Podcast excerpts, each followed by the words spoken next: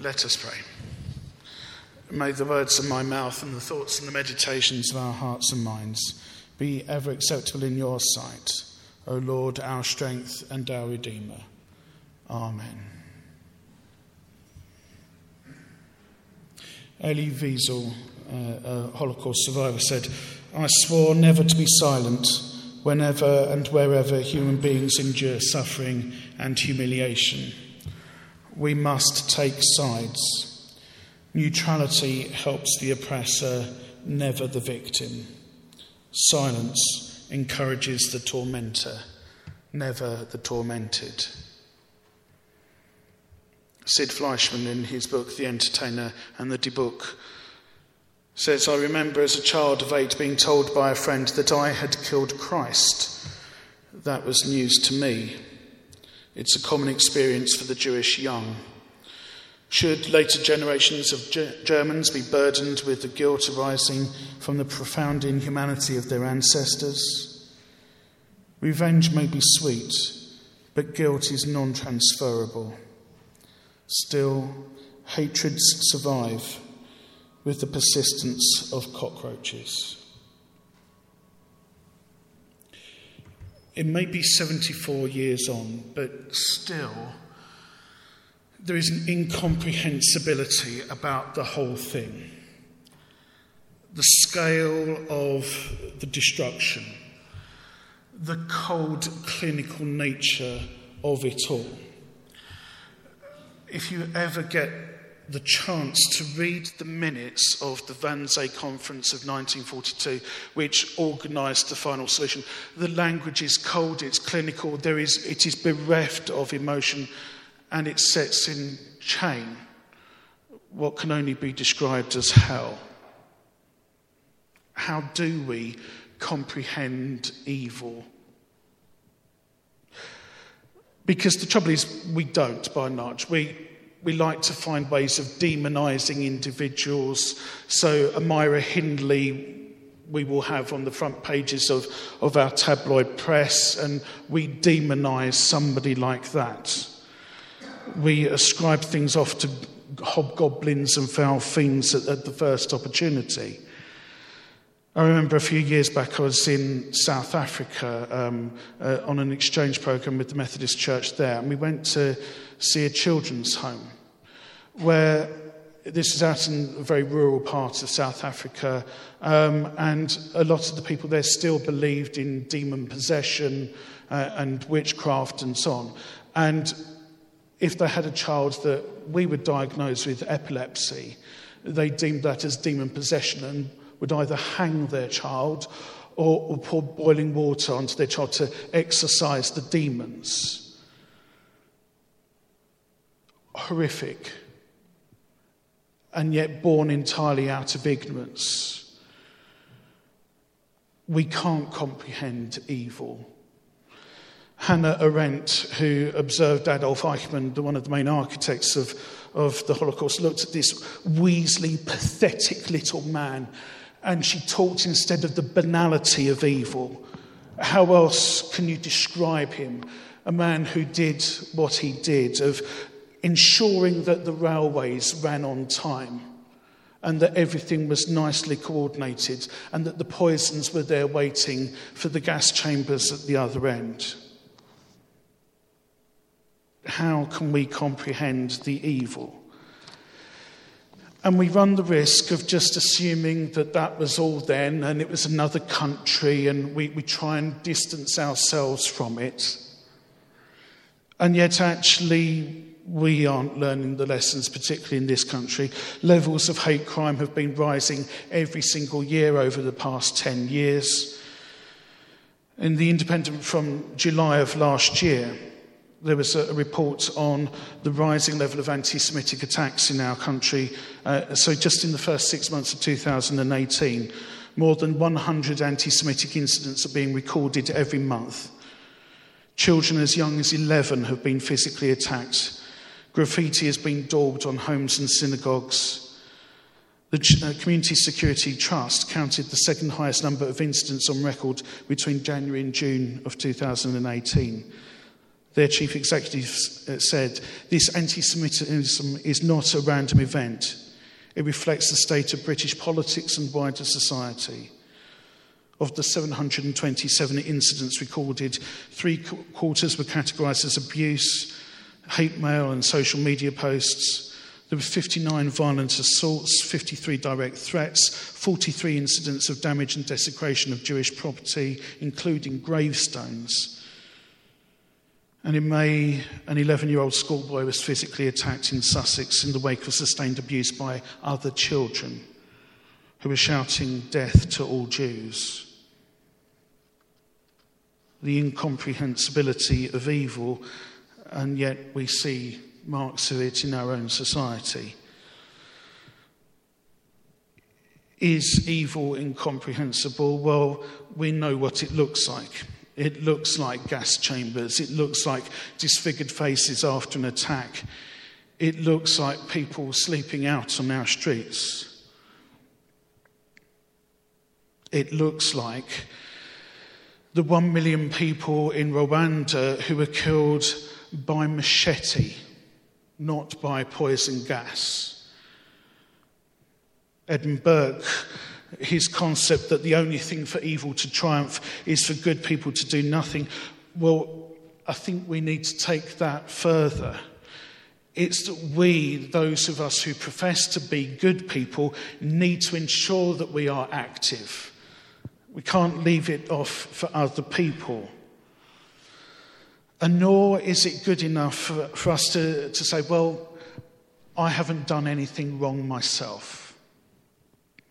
I'm going to remain pure and detached from whatever that crime, that horror is, and that therefore it's nothing to do with me.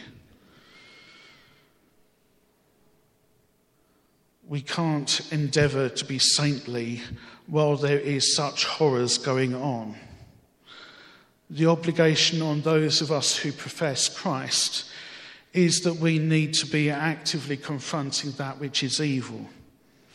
To remember that when they were killing the Jews, they were forgetting that Jesus himself was a Jew. We need to remember the church's complicity in those actions of those priests in Germany who willingly gave to the authorities the records, including the number of Jews within their own parishes. Paul's letter to the Corinthians and that passage from chapter 12, he talks about the way that the body of Christ is inextricably bound up together, that we have to rely on one another that to form community in whatever way we want to form community, it has to be by mutual recognition and respect and value of everyone, even those who are the weak and the most vulnerable. Zygmunt Bauman, the sociologist, talked of society as being like a bridge. It is only as strong as its most vulnerable part. Our futures are bound up together. We can't just leave some and abandon them, but rather we need to encompass them into the whole of our community. And in our gospel reading for today, where Jesus takes the scroll and reads from the prophet Isaiah chapter 61, in that reading, it's not just the body of Christ. It's not just the Messiah who has that mission statement sent by the Lord am I, but rather it is there as a communal mission statement. He sent me to give the good news to the poor, tell prisoners they are prisoners, to blind people that they can see and set the downtrodden free. That isn't just for the Messiah in Isaiah 61, it is there for all of the people. It is a corporate responsibility. It is something we are all obligated to do.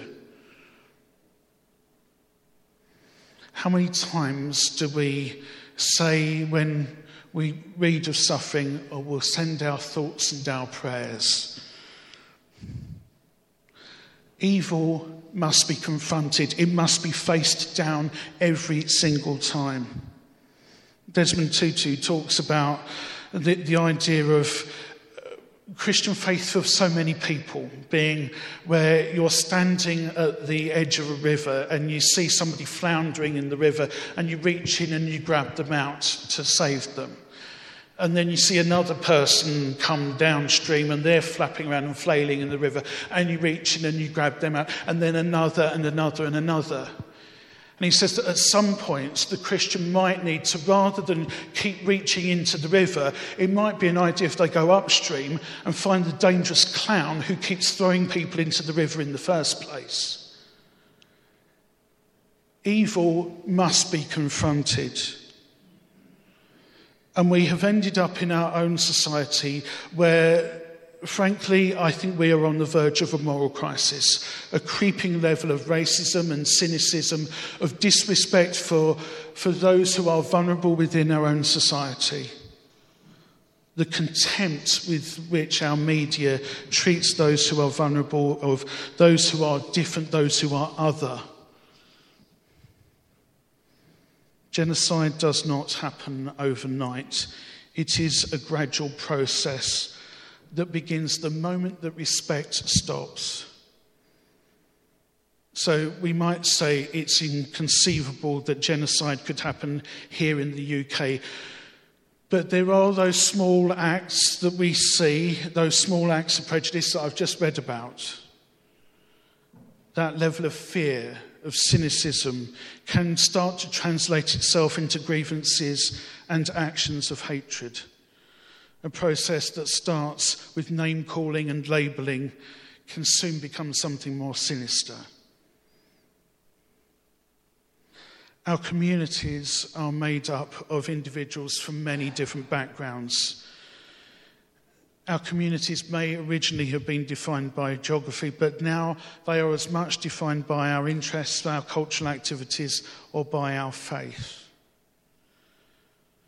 It is beholden on us to actively continue to forge those links with those who are different from us, to be a place of welcome and solace and true Christian hospitality.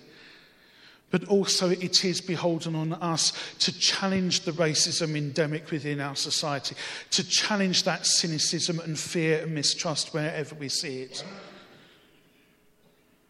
Yehuda Bauer, thou shalt not be a victim, thou shalt not be a perpetrator, but above all, thou shalt not be a bystander. As Elie Wiesel said, I swore never to be silent whenever and wherever human beings endure suffering and humiliation. We must take sides. Neutrality helps the oppressor, never the victim, and silence encourages the tormentor and never the tormented. He also said this For the dead and the living, we must bear witness.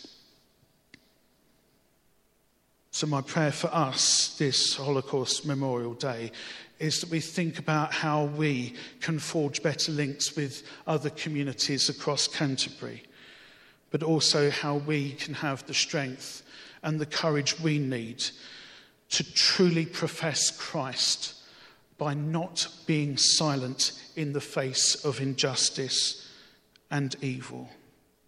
May God give us that strength and courage this day and forevermore. Amen.